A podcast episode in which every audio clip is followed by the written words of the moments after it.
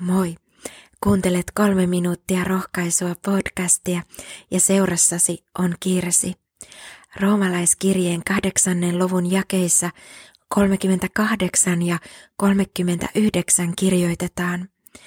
Olen varma siitä, ettei kuolema eikä elämä, eivät enkelit, eivät henkivallat, ei mikään nykyinen, eikä mikään tuleva, eivätkä mitkään voimat, ei korkeus, eikä syvyys, ei mikään luotu voi erottaa meitä Jumalan rakkaudesta, joka on tullut ilmi Kristuksessa Jeesuksessa, meidän Herrassamme.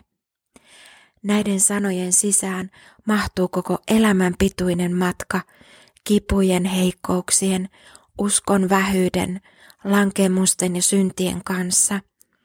Kaikki väärät valinnat, menneisyys, tämä hetki ja tulevaisuuskin. Meillä jokaisella on takana oma erityinen matkamme tähän hetkeen. Meillä on lukematon määrä matkakertomuksia ja todistuksia siitä, miten Jumala on auttanut ja viitoittanut matkaamme. Olemme saaneet kokea hänen huolenpitoaan pienissä ja suurissa asioissa. Mitä sinulle kuuluu tänään? Millaisissa maisemissa kuljet? Mitä olet kohdannut tai kenties on edessäpäin? Ovatko mielessäsi olevat tapahtumat muistutuksena Jumalan avun rohkaisusta vai näetkö edessäsi vaaroja ja vaikeita askeleita? Olipa tilanteemme mikä tahansa, sen edessä saamme turvautua Jumalaan. Missä tahansa nyt oletkin ja mitä tahansa koetkin, voit olla varma, että Jumala on kanssasi.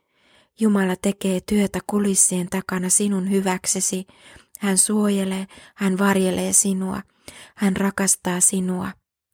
Jeesus on se hyvä paimen, joka ottaa meidät syliinsä kuin paimen pienen karitsan ja pitää meistä huolta.